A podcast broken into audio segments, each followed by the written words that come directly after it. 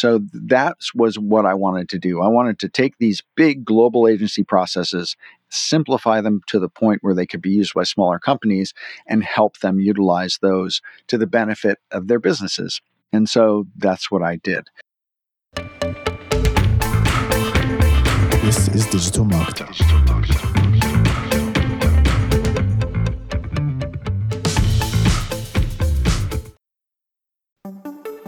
Hey, it's Mark de Grasse here, and I've got a question for you. What if you could legally get the emails of almost every person who visits your site? Seriously, what if you could safely and respectfully retarget your website visitors via email just by dropping a pixel onto your site? It might sound too good to be true, but our new sponsors at getemails.com can do just that. They've created a system that's compliant with US laws and regulations, and every email address they send you is opted in to receive emails. So that means that you can connect your anonymous website visitors to real people and safely retarget them through email with real time, fully compliant interactions. It might sound too good to be true, but trust me, it works. The CEO, Adam Robinson, is brilliant and he believes in his product so much that he's willing to do something a little crazy for digital marketer listeners. If you go through their easy 30 minute onboarding process and haven't 5x your investment within the first six months, they'll give you all of your money back. To take advantage of the offer, go to getemails.com slash digital marketer. That's getemails.com slash digital marketer. Welcome, everyone, to the Digital Marketer Podcast. I'm Mark de Grasse, the host of the podcast. And today we have a very, very special guest, Philip Van Dusen. He's actually the founder of Verhaal Brand Design, a brand and marketing consultancy in New Jersey. But his real claim to fame is that he's actually worked with about 75% of the Fortune 500 companies that you see today. And before starting his agency, he was actually the VP of global design at Pepsi. So that's some cred right there. Welcome, Philip. Hey, thanks for having me, Mark. I really appreciate it. No problem. I actually I, I found you on uh, YouTube when you were doing, you know, your trends for 2022 in terms of design, and yeah, it, it's kind of surprising because I, I came from you know kind of graphic design and, and content creation before this, and you rarely see that with ad design or really kind of a focus in general. It's it's uh, for small businesses they kind of just get by and and design's not a huge deal. But I figure, you know, having you on to kind of help me explain to people why design always matters in every element of your digital marketing would be a good idea.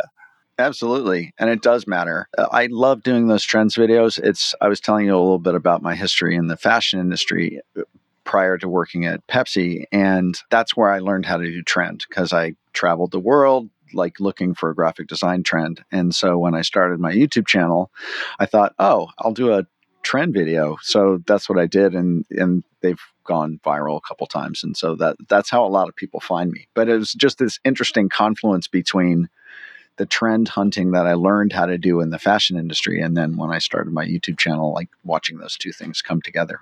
It's kind of cool. Oh, and it's fantastic. I'm sure it's driving a lot of the the trends that you see today. Have you seen it? You know, kind of things that you've said propagate. Well, and that's the interesting thing about trends. Trends Eh, the definition of a trend is something that has gained enough visibility and momentum to actually be recognized. It's not necessarily seeing into the future. You're not telling the future, so to speak. And that's one of the misconceptions that I hear a lot about trends because people watch my videos and they go, Oh, I've seen this thing around for nine months or a year. And I'm like, Yeah, exactly. That's the whole point you know? But i mean the idea is that not to and i always say this to people i say it's not about following or copying a trend but it's knowing that it exists. Because you can either choose to make it your own and be inspired by it and you know have it take you to a new place or you can consciously decide to react against it and do something very different. And you know this i mean in digital marketing different is better than better right? I mean because you want to be recognized you want to be seen and noticed and stop the thumb scroll. And so the best and easiest way to do that is to be remarkable right in one way or another whether you're you know taking a trend to a to a new different exciting place or whether you're bucking them entirely well and that's that's an excellent point because i think people think like okay i'll get on trend and i'll look like everybody else and then people will notice me or take me seriously because i'm on trend and so versus like well there yeah. is a, there is an aspect for companies about being cognizant of what is contemporary. Because if you are a company that needs to look contemporary, and there are companies that do, fashion companies, you know, interior design companies, they need to be aware of what is current, right? From color to materials to design, layout to fonts, etc. And so paying attention to that stuff is important as far as, you know, a best business practice. Well, and I think that, you know, just the trends themselves really reflect feelings throughout society or throughout individual agent or industries where people are saying like, oh, you know, things were a little too professional for too long. And so the trend now is, oh, well, we'll just use user generated content that isn't produced at all. Like that's one of yeah. the one of the trends I see. Or, you know, if it looks too uh, refined and messagey, then it's obviously an ad. So we can't use that. So you should just go big, blocky, and obvious. You know, yeah. that's that's some of the trends that that I see in terms of the the ads. Where it is, and that is bucking the current, you know, the, the current thinking, right? It's how do you stop that thumb scroll? How do you make people go, oh wow, I mean, that's all you have to generate is like an oh wow to get people to s- stop for a second. And in digital marketing, anyway, that's that's one of those key things. And then you have to deliver, right? You have to deliver with a great product or a service. But to your point, I think that um, that you know, b- being different is, as we said, sometimes being better than better because you it, you have to separate yourself within the competitive landscape but knowing what the competitive landscape is and what they're doing is the only way to understand how to be different. Oh, that's an excellent point because it's you know a lot of people that they either usually go one of two ways. They either try to buck the trend immediately i'm going to be so different that everybody notices me or they are so the same that you know you can't tell the difference between the two but it's uh, it's tough to walk that line. Like no i'm going to acknowledge that things are this way thing or people expect to see certain things so i'm going to accommodate that but then on the flip side, I'm going to what do they call it in Hollywood? Subvert your expectations is mm. is the phrase. and so and like then they that. do the opposite. But I think there's a mix of the two. So in terms of that, because I, I, I, love your your experience with PepsiCo is just incredible to me. Because to be able to have that kind of influence over such a huge brand is extremely impressive. How do you you know take that brand imagery and you kind of cover the whole brand exposure that people have. Because you know in terms of like what you're going to influence in terms of graphic design or, or just visual elements you have your website you have tv spots you know it's pepsi so you have super bowl ads and you have billboards on tens of thousands of places. Like how does that all come together into one cohesive uh, you know system? Well, I'll have to I'll have to qualify my role there first of all because I wasn't the, I was a VP of global snacks, which is overseeing design for the biggest food brand in the world, which is Lay's potato chips, Doritos, Cheetos, Fritos, Tostitos, all those good for you foods that I totally love. And so I was overseeing design globally for those. So I wasn't overseeing the Pepsi brand itself, the Pepsi website, the Super Bowl ads, and stuff like that. And so, but in terms of yes, it is. It was a big role, and it was as a huge footprint in terms of where you show up but being being contemporary and and paying attention to how you are going to market and what you're looking like as a brand is you know critical when you're dealing with a brand that's a you know 50 billion dollar year brand you know? It's pretty amazing how uh, because you have to think about a global footprint. You have to think about how you show up in 50 different countries and that takes a lot of mental gymnastics and it takes a lot of global teams. I mean i wasn't doing that all on my own. I mean there are design and marketing teams around the world. So let's uh, break down just one of those. So let's say Lay's sure. potato chips, yeah. where you say, okay, it's, I mean, do you do campaigns? Is it like quarterly or how do you make the the visual system behind it? Or do they lay it out for you like, hey, here's what we're doing, and then you create the visuals? The campaigns are usually developed by the marketing. So I was responsible mostly for the packaging, brand identity, the visual kind of architecture of the brand and then would interface with the marketing team to review creative for advertising. One of the things that when you're working with a global brand like Lay's, which has here, I'll, I'll, eh, there's a fun fact for you. All right, this is a quiz for you, Mark. What is the most popular flavor of Lay's potato chips in the world? I would say just off the cuff, plain, plain potato chips. Prawn. Prawn. Yeah, I should have Shrimp. expected that. shrimp flavored potato chips. Why? Asia Pac. That's why. China, right? And so when you look at an answer to a question like that in context, you have to realize that the globalization and the localization of a brand that's that massive basically makes it 50 different brands around the world because you are they are so different the communication the the the brand perception the brand expectations are so completely different from each other depending on the country that you're in the societal you know kind of cultural milieu that you find yourself in. It's it's you know it's incredibly complex. So how do you say say prawn chips where you have because you know we run the, as marketers you're working with companies that you might not necessarily know anything about the product. If they said sell these prawn chips, I'm guessing you have to of course rely on the international team to to help. Yeah, that that is like that's their deal. That's the international team. That's their job, right? Is to how how do you best sell prawn chips in in Thailand? And to be honest with you, I did I didn't get involved in that. Okay. so do you so you said the general kind of brand message and Yes. okay. Yeah. So is that annual or how's the the brand voice kind of go about? Because most small businesses, I'm sure you're aware, like go through this exercise maybe once a decade. You know, once every five years. They well, don't like in, in terms of like the developing the brand identity and the brand strategy, the brand voice, the brands that is done. Brand strategy is done every you know three to five years. You relook at that. But in terms of the marketing, you know, marketing generally works in quarters. They plan in quarters, and so that's how they break it down in terms of you know finances and projections and things like that. But we were actually in the middle of doing a complete redesign of the Lay's core Lay's potato chips brand while I was there. And that is something that you do not do very often, particularly in packaging. Packaging is one of those things that change can be very disruptive because people, when they're walking down the aisle of a grocery store, they there are a lot of visual cues that you as a consumer just don't even realize that your brain is using from color blocking to you know how much what is the predominant color of a package when it's on the shelf and how you navigate finding what it is that you want. How do you find the flavor that you want how do you you know get to the point where you're standing in front of the aisle and you reach out and you pick up that thing? I'll tell you an interesting story. This is it, let's we'll move away from potato chips.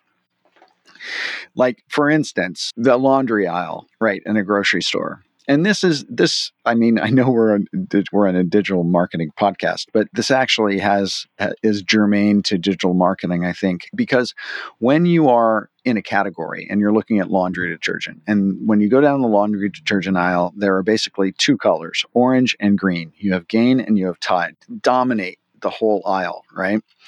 And so when you go in and you're looking for Tide, you go, oh, okay, I'm going to the orange section. So for 20 feet away, you know you're going orange. And then when you get to the orange section, then you have to make a choice of like 15 different scents and all sorts of stuff, right? So it gets down to you know flavor and scent and all not flavor you're not eating laundry detergent the pods. but that's what you have to about. yeah pods oh yeah is it pods is it liquids is it like how are you doing it and then but if you wanted to break into the laundry detergent aisle how do you do that? How do you look different? How do you make a scene right in laundry detergent? Well there was this brand and maybe people may know it now but five, six, eight years ago, Method, the the laundry detergent Method, came into the laundry aisle, and they made clear packages in these really beautiful shapes. They colored their laundry detergent in these jewel-like tones of purple and orange and red, and it was gorgeous. And they literally had maybe like at the beginning two feet of shelf space in a 70 100 foot aisle right? But because they were not a opaque orange or green jug and they were these gorgeous like you'd you'd expect to find it on a coffee table like or a, a or a beautiful like uh, you know a, a bar or something like that it looked like beautiful liqueur packaging you know? As you were walking down that aisle you were like whoa what the hell is this? Like you were shocked you're like what is this stuff and it was more out of curiosity and and standing out and being remarkable that method was able to break into the most locked down category of consumer packaged goods that existed at the time in a grocery store because they were shockingly different both in form, in color, everything about it. And so when you think about being a brand in the digital world, on the internet, on Facebook, on Twitter, whatever that is, how are you? And all we're doing, it's just like the same thing. We're zooming down the grocery, the the laundry detergent aisle, right? You just want to get to the thing that you wife said you have to buy, and you got to go pick it up, and that's it. And then you're on to like the next aisle. You want to do your thing and get out it's the same thing in digital marketing. You're just flipping through Twitter flipping through Facebook and you just want to like get your news or get, you know, your your meme fix or whatever that is and get out. And so how do you stop that scroll? How do you people how do you get people to go, "Oh wow, what the hell is this?" And just like Method did in the laundry detergent aisle, that's our job as digital marketers when it comes to design and when it comes to fonts, layout, copywriting, all that sort of stuff. How do you get people to go, oh, wow, that's different? And then they get curious and then they want to dive in and find out what you're about. But that is for us as marketers, sometimes job number one. How do you get people to stop? Right and then and then you have to deliver the thing. Then you got to deliver you know on your promise. You have to make a promise. You have to deliver on the promise. But that's where design falls into it. Design falls in in the ability to kind of make people stop and say what the hell is this? No, that's an excellent point, and I think that for us at, at, digital marketer, we have the the customer value journey that we talked about a little bit before the call, and the the first stage of the process is what we call awareness, and so that's kind of that that one stage is awareness how do you get people to even know you exist? And then the next one's engagement and then subscription and conversion and goes through the eight steps. But you know i think it's and it's funny because you made that point like how do you get people to stop? It's like okay what happens design wise after you get people to stop? Like okay they know you exist. Maybe they've seen you a few times. They know the brand. Don't really know what you do. How does that same you know visual cueing continue or could continue for digital marketers after you know you get the awareness you got their attention. Okay. Yeah. Now i mean the next big one I, I i talk in the three r's which are being recognized being remembered and being revered. And in order to be recognized you have to show up consistently in the same way. So yeah people can walk down the aisle and go wow what is this?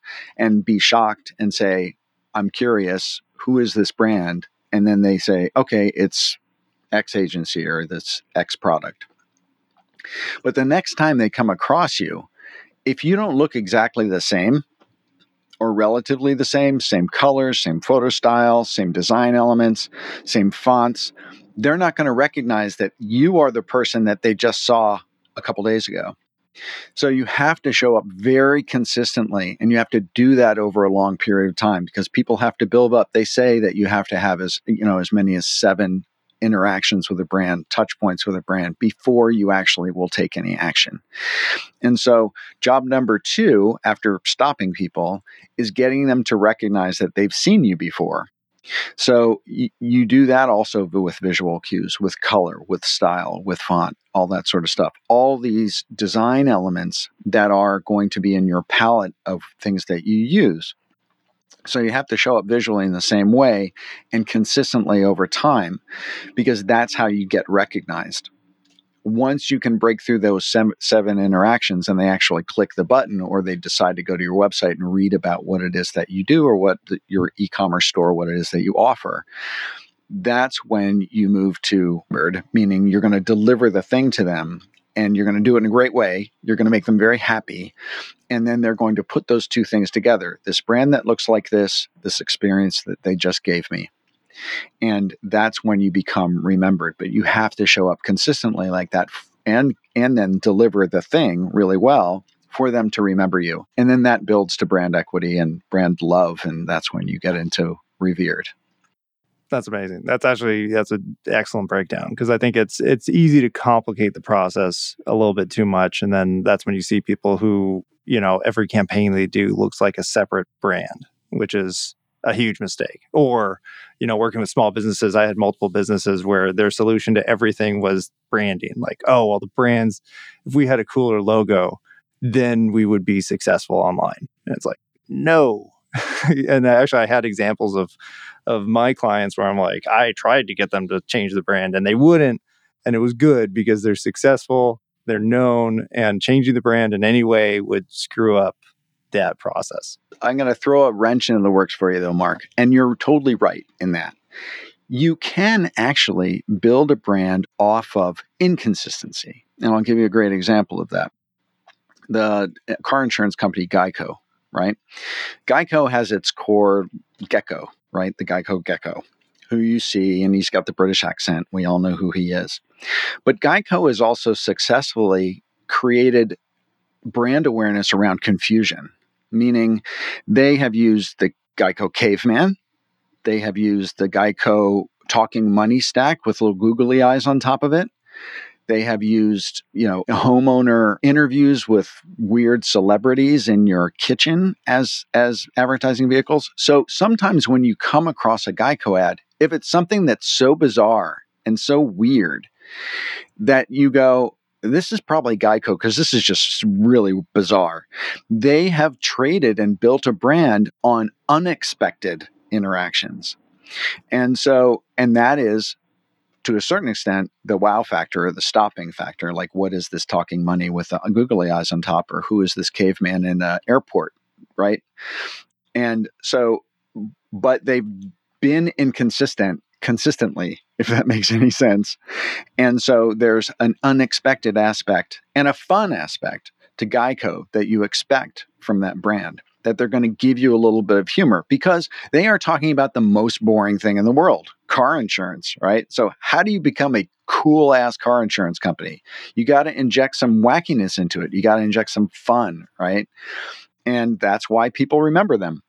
I love that. Well, and especially the fun factor because I think that's that's usually where it came back to with clients as well, where it was like, okay, you know, if your personality requires something to be interesting to do the work itself, then let's go ahead and do that. Or if you know the brand design isn't on point with you personally, the owner of the company, then you should change it. Because if you're not proud to hand your business card to people or send people to your website because you're embarrassed of your branding that's counter to you know that's counterproductive. And no matter how good it is as it is it just doesn't matter because you don't like it. And so i think there were there are a bunch of those aspects that are not scientific and uh, you know but are still very valid. You know i always t- entrepreneurs are the ones i usually worked with and it was new brands so i was like okay yes your you know wife might like this logo eh, but you hate it and so her opinion doesn't matter and well, I would take an, another step, Mark, and that is that I work with a lot of startups and entrepreneurs and small to medium sized businesses that are, you know, not stock held companies. They're owner operated companies or small boards of directors. And the one thing that I have to struggle with them a lot is the personal preference idea, is that it's not about what they like. It's about what their customer is expecting or their customer likes or what the language of their category of industry is. Those are the things that need to drive design decisions. Because I'll, here's an example I've used before, which is say you sell horseback riding experiences. Okay.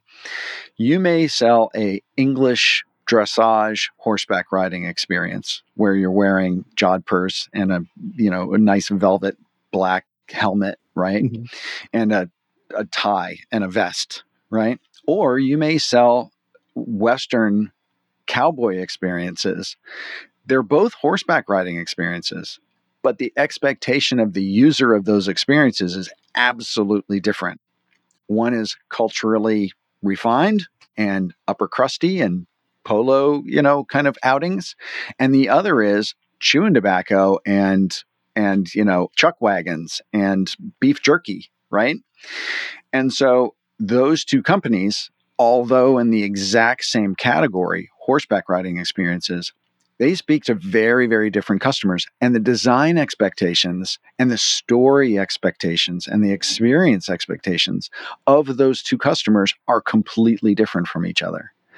And so you have to design the brand and make it attractive to the, the end customer who is the one who's going to be stopping scrolling and deciding whether to, you know, come horseback riding with you or with this other company. And one of the tr- struggles that a lot of agencies have with their clients is that their client says, "Oh, I don't like blue," or "I don't like that font." or I don't like this pattern or this photo style. And you have to say, it's really not about what you like. It's about what your customer would respond to. And it's about how you are differentiating yourself within your category and your competitive landscape. That's what you really have to pay attention to and what you should really be making your decisions based on. And that is a very, very difficult conversation to have. And it's a very, very difficult thing for business owners to extract themselves from because they want to like it. They want to feel like it, they chose it, it's their aesthetic, etc. When that's really not what's the most important. And uh, you know, a lot of times I I'm not going to say I always win that conversation because you don't. but you have to educate your clients to the extent that it's really not about your own personal preference. You don't have to like it. Oh, love that. It has to work for your customer. And once your business is successful, you're going to like it. it will grow You know, on you. you're going to like your brand a lot better, right? When the money's rolling in. No, that that's a fantastic point. And and for us, uh, digital market, we have the customer avatar framework, is what we call it, and it's a process of learning. Okay, how can we clearly define your customer? How do we find out what they like? How do we find the emotions that are going to trigger them to do, you know, what they need to do to to become a customer? And that's the first stage of our our process. You know, I think what happened before was I had an agency and I didn't have these things, and so I would have workarounds where it's like, okay, well, I'll just accommodate the owner. You know, that's that's one way. Another way is to niche into an area where people don't care what stuff looks like. So for me, I ended up serving a lot of healthcare type companies because doctors are busy and they're like, yeah, I don't care. Like, make it look good. That's fine. Okay, go. so, but you know, doing a, a kind of you know analytical approach to the process, like, hey, we're not doing this for you. We want you, you know, your opinion matters, but we're not going to make massive brand decisions that are going to guide the company based on your personal preferences because you might not be the customer. But they are they are the customer sometimes, but a lot of times no. And their perspective's totally different than than a customer. Yeah. and your expectations or your your trust triggers are very important when it comes to picking something in healthcare. Your trust triggers are very important when it comes to picking a lawyer or a financial services company that you're going to put your entire self, you know, your retirement fund into. Those sorts of things are are critical signifiers as a brand to make sure that you're adding a level of comfort to your customer avatar that's going to make them feel comfortable using you. There are brands where being boring is a really good thing. There there and there are ones where being boring is for instance car insurance. If you're too boring in the car insurance industry, you, there you're never going to stand out and you're never going to break through. You want people to have a level of trust that yeah, you're going to pay for the wreck that you have or either you know replace your car if you total it. But beyond that, you really have to spend most of your time kind of standing out because there are dozens of boring car insurance companies. And so understanding your your industry but also your competitive landscape is the that the combination of those two things is where the riches lie. Is because you have to understand your industry and the language and the vocabulary and the motivating factors of your customer and your industry. But then you also have to critically understand how your competition is doing things because you are going to be it's like the blue ocean strategy right? You're going to position yourself in a white space or in a place where it's easier for you to be recognized. And and that has to be very intentional. That has to be codified into your brand strategy and into your business strategy that that is that you're intentionally doing those things I love that. You know, between the the brand voice and the you know customer focus and then the creativity and everything that that goes into the strategies that you teach is, is fantastic and deliver for your customers. Hey, Ryan Deiss here.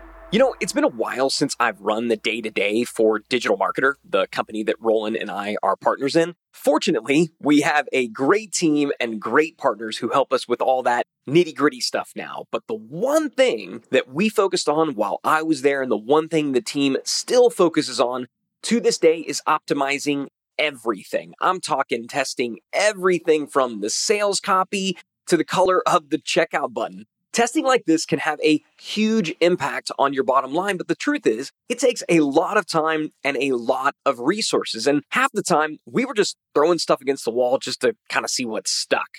But the good news is, you don't have to figure everything out on your own anymore. And that's because our friends at Conversion Fanatics have optimized hundreds of sites in all types of industries from small startups to Fortune 500s. And now they can handle all your testing and optimization for you too. So if you feel stuck when it comes to optimizing your website, go and visit conversionfanatics.com and they'll give you a list of custom suggestions to optimize your site 100% free. Once again, you can find them at conversionfanatics.com. I actually did want to get into a little bit of kind of how you got into what you do right now with your agency because I, I, know you came from you know a, a, long successful career serving major brands and then you transitioned to what you're doing now. How, how did that come about and, and why did you decide to, to get into digital marketing? Yeah i i decided to after a 25 plus year career in big agency big corporate i decided to go off on my own and start my own consultancy. And I just I knew that I wanted to work with entrepreneurs and small to medium sized businesses where I could have a, a fast impact and a marked and a you know decidedly significant impact on their business in a shorter period of time. Like when you work with big companies, they're like the Titanic, right? It takes like five miles for them to turn, and there's 50 million people involved. What I really wanted to do was work at a more independent level with smaller companies that I could really impact very heavily and quickly. And one of the ways that I knew that I could do that is because in the corporate big agency world, we use brand strategy methodologies that are expensive and they are very thoughtful and very smart. And that's why companies like P&G and Ford and, you know, Coca-Cola use them is because they work. But I knew all of those processes and had used them with those companies. But what I saw was a lot of small and medium sized businesses and, and entrepreneurial startups, they weren't putting into action or using the kind of strategic acumen and processes that these big companies could pay $250,000, $500,000 for. So I was like, what if I take some of these processes and and kind of simplify them to the extent that I can communicate them to and develop them for smaller businesses. So it can really move their business forward in a significant way without them having to go to an agency and you know pay a quarter of a million dollars because they can't afford that anyway. So that was what i wanted to do. I wanted to take these big global agency processes simplify them to the point where they could be used by smaller companies and help them utilize those to the benefit of their businesses. And so that's what i did. And i started doing digital marketing because i knew that I was completely I wasn't I wasn't changing what I was doing so much, but I was changing who I was doing it for. So my entire 20 year collection of of network and business connections were in these gigantic corporations and I knew that none of them were going to be helpful to me in getting clients for my agency. I was going to have to get my own clients with people that I didn't know yet. And so I kind of I was walking into the world of digital entrepreneurship after you know running big teams and big corporations for a long time and i had no idea how to do it. Like i'll be really honest like i didn't know an email list from an email sequence from social media marketing like i didn't i didn't know anything.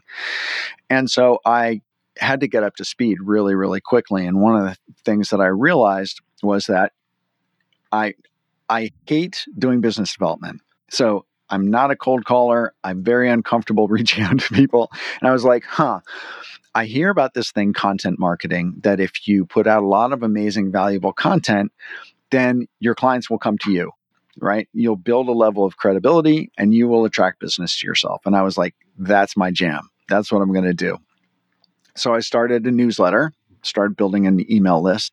And then very quickly on the heels of that, I started a YouTube channel. I just thought, I'm going to share everything I know about branding, design, creative entrepreneurship marketing strategy for free on YouTube 25 plus years of accumulated knowledge. I'm going to put it out there. And anyone who wants to benefit from it, small, medium sized businesses, creative entrepreneurs, agencies, whoever, they can suck it all up. Right. So that's what I did. And so I started putting out a video a week. I've now done it for six years. And over that period of time, I've, you know, I've got like 300 plus videos, probably 50 plus live streams and stuff like that. And within six months, 80% of my clients were coming from YouTube. And they were seeing, eh, and what happens is they do a search, brand strategy, you know, digital marketing, brand positioning, competitive audits, whatever. My video comes up, they watch it, they go, huh, this guy kind of knows what he's talking about. And they watch a couple more of my videos and then they go, wow, he really knows what he talk he's talking about. And I kind of like his vibe, right? He sounds intelligent. I'm going to give him a call or I'm going to email him. And so they email me and they say, Hey, just watch like four YouTube videos. You seem like you know what you're talking about.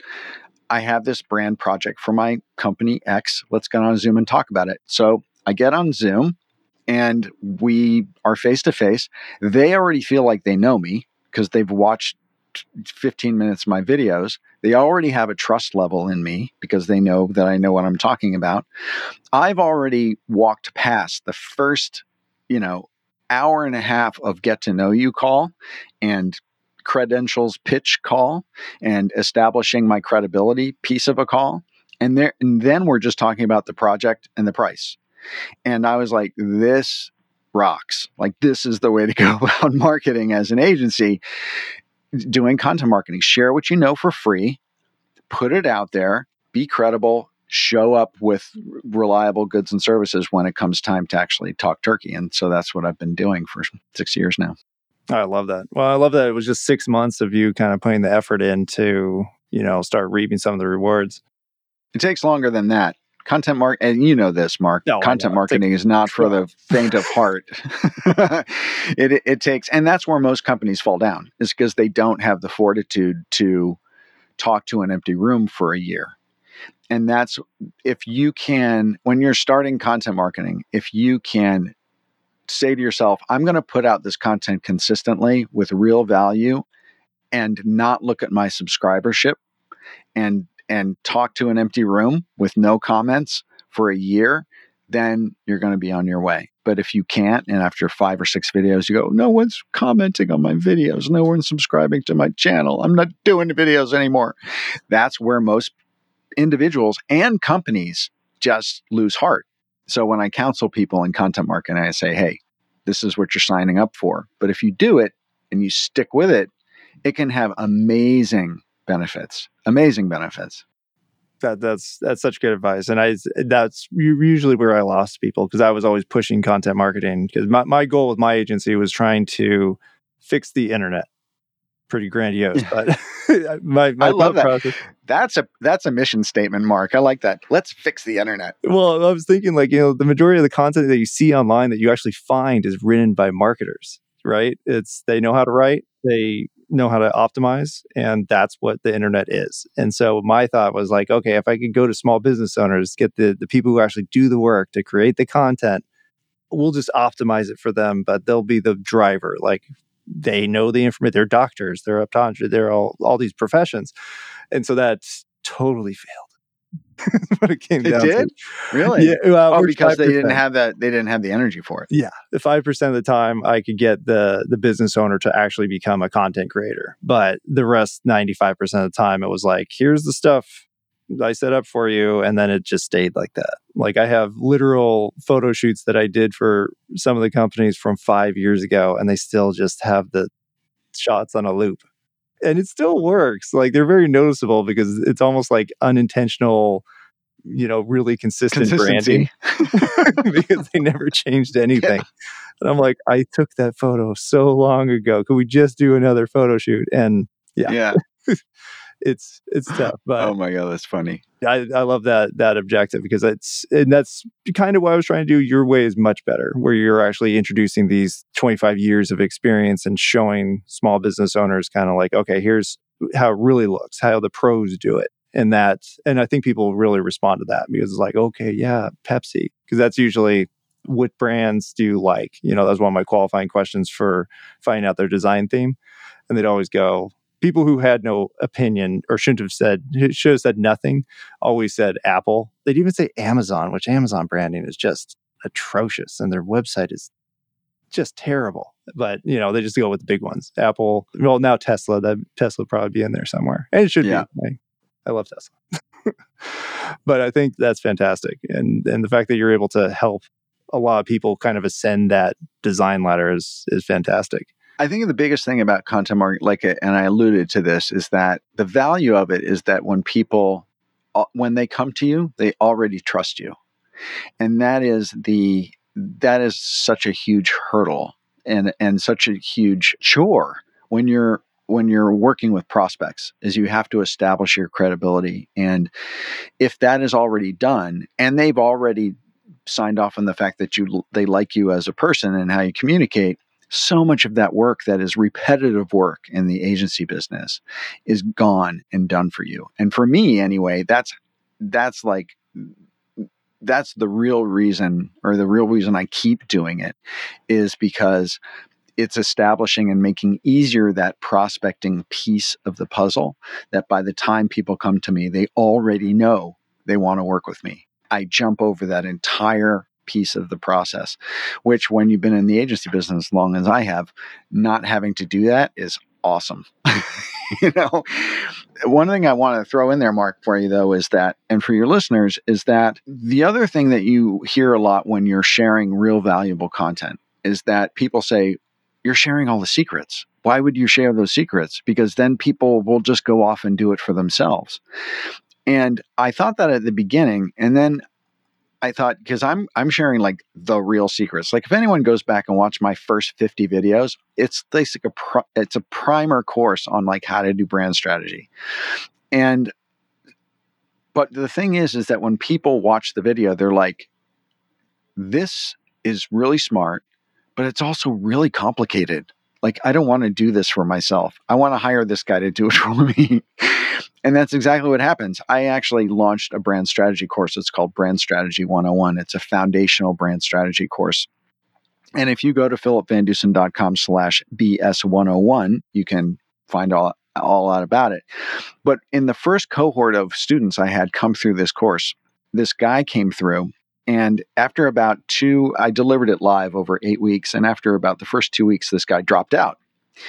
And I emailed him. I said, Hey, just curious, you know, what's your feedback on the course? Curious as to why you dropped out. And he goes, Well, I run an entertainment company in LA and I, I've been wanting to rebrand my company. And I knew that I had to redo my strategy. So I thought, I'll just take Philip's course and I'll redo my brand strategy for my company. And I was like, wow, cool. And he goes, But by week two, I realized I don't want to do this myself. I want to hire Philip to do it for me. so I was actually going to reach out to you in like a week and say, hey, you want to come do brand strategy for my entertainment company?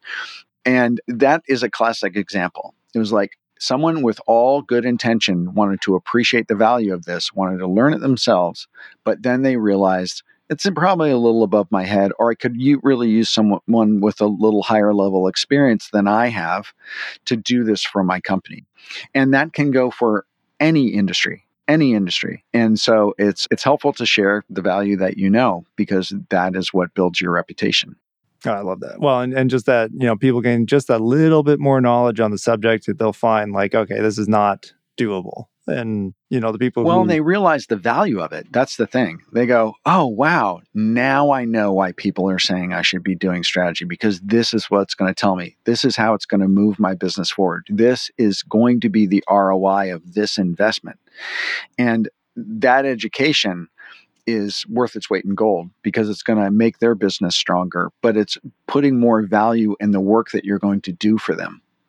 Because that's the other thing as agency people that we have to do a lot. We have to communicate the ROI of marketing. We have to communicate the ROI of design. And sometimes, unless you have really hard metrics of ad campaign results or you know website visits or clicks or whatever that is sales it's hard to communicate the roi of strategy it's hard to communicate the roi of design and that's why um, also, you know, one of the reasons why I do what I do is because when you start to get that fuller picture of all the things that that design and strategy affect, you start to really understand the value of it. No, well, and, and you, the way you communicate that makes so much sense. And I think a lot of people, you know, will then be prepared to pay you is really the, the best part of it because they understand the value. It's worth this much. It's, you know, yeah, you could do it. The, the usually the argument, because I'll, I'll do some of the stuff live or I used to, where I'd live create the logo or I'd live basically build the website in front of people. And that's, wow and it, it's it's impressive when you see it but the problem is that it, if you make it look too easy then they'll say like oh well why am i paying so much for this thing and you're like well you're not paying for the 15 minutes paying, spent. You're, you're paying, paying, for, for the, the 15 years of experience it took me to be able to do this in five minutes but I think that's just the way you you describe it, and and the value of the content because I I think it's it is hard to get those ROIs for spending so much time on content creation. But if you do it consistently, the the impact is actually you know so much far, far, more far reaching than something that you could ROI on you know 50% in 2 weeks you know that's you need that too but yeah i mean the other thing i'll say about it and this is something that not a lot of people talk about is its life cycle that's the thing that's blown me away more than anything else is the life cycle of the content that i put out i'm still getting thousands of views a week on videos that i produced four years ago. And it's it's mind blowing to me. I have people who email me and say, "Hey, I just watched this video on nine design elements, and it you know is it's making me rethink the branding for my business." Now I'm like, "Wow, cool! I put that video out four and a half years ago, and it's still bringing me business." You can't say that about a banner ad. You can't say that about, you know, a Twitter paid Twitter ad campaign or a LinkedIn ad campaign or a Facebook ad campaign. Like when the money stops coming into Facebook, your ad stops running. You know what I mean? And if you have a video up on YouTube, that sucker is paying off year after year after year, and you can't buy that kind of advertising. No, and that's and it's a it's a mature approach to branding. I think you know where it's saying. I always tell people that the you know your website and everything that you do online is you. You know, it there's not people can't see anything else, so it doesn't matter that you have the best you know team or the best building to serve people or whatever it is, because all they see is this. And some people only look at Facebook and some people only read Twitter, and some people mm-hmm. only go to your website. and so you have to accommodate all of it, which is all, you know, a big job. That's why you hire professionals. Well, hey, Mark, I'll ask you a question. We'll put the shoe on the other foot. How, what? How do you feel about the you know being everywhere all the time? Because when people are starting off, trying to be on too many channel, channels at once, you end up being there in a very thin way across a ton of channels, and you don't actually get much bang for your buck. How do you approach that? Well, usually just just like you do, you start with the customer avatar and you decide and prioritize your platforms. So if, you know, depending on your business and the people you're serving, they may never go on LinkedIn. So you don't need to focus on LinkedIn. Or they may never go on Instagram. You know, if you're health or fitness or food, yeah, Instagram, Pinterest, great. If you're a financial advisor for specific types of oil companies, not so much you know i have seen people do it but linkedin's the place for you. So usually assess you know where you actually belong. You could shotgun approach it and then in that case i usually say rely on your content strategy where you say okay we're going to produce a certain amount of pillar pieces is what we call them just these kind of chunky you know audio visual or written content and then you splinter it. So you take the the 3000 word article break it up into 50 tweets or you know so many say stats that you mentioned in there you can turn those into stat graphics share them on linkedin share them on you know facebook and all the other platforms. So i think yeah starting with your customer avatar finding out where they are focusing your time and effort on that and then falling back like with us we're digital marketer we have to be everywhere we splinter content. And luckily we have 3000 articles from being in business for 12 years so we have tons of content all we got to do is repurpose it so. Yeah. And that's something I think that a lot of companies don't understand the power of either, which is that you know if you choose a format of content like a podcast or a video, your content repurposing capabilities are are really broad and it can and content can be repurposed in so many ways. I mean, you take a video. I have blog posts written from my transcripts of my videos.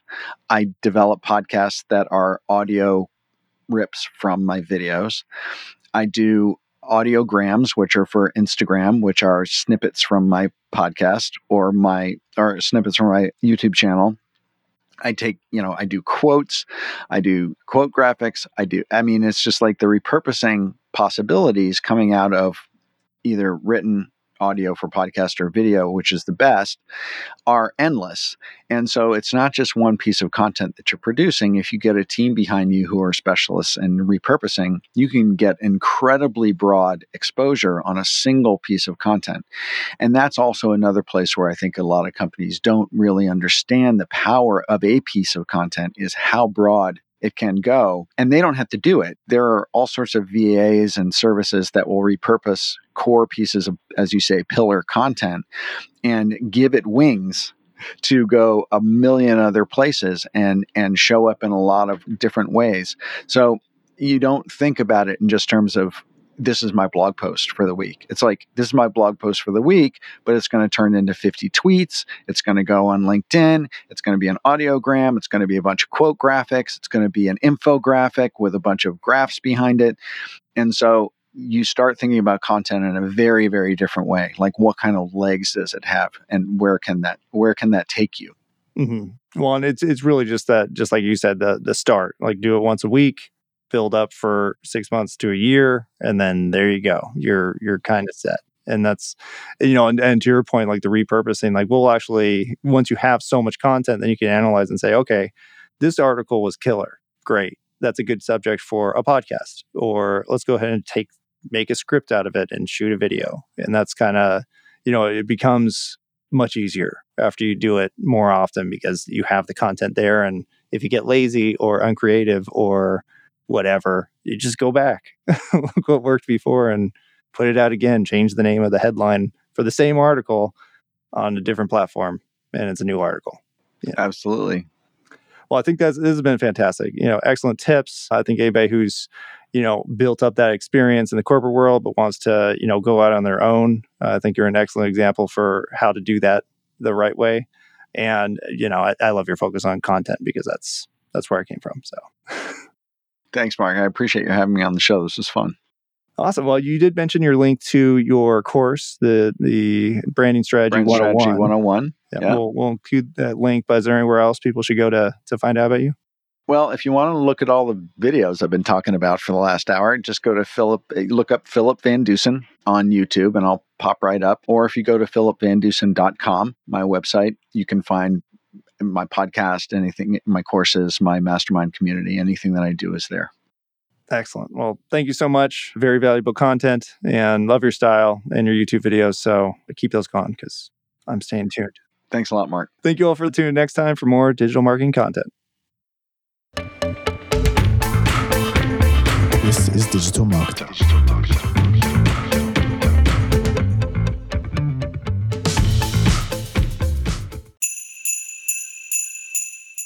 Hey, DM listeners, if you're running a Black Friday or Cyber Monday special, listen up. Because Digital Marketer just released our Canva Holiday Promo Pack. It includes almost 200 templates that you can use to make the graphics for all your upcoming holiday specials and three unique design themes for each holiday. The promo pack is usually $27, but you can get it today for free. Check the show notes for the link to download, or you can go directly to digitalmarketer.com forward slash LP forward slash holiday templates. That's digitalmarketer.com forward slash LP forward slash holiday templates.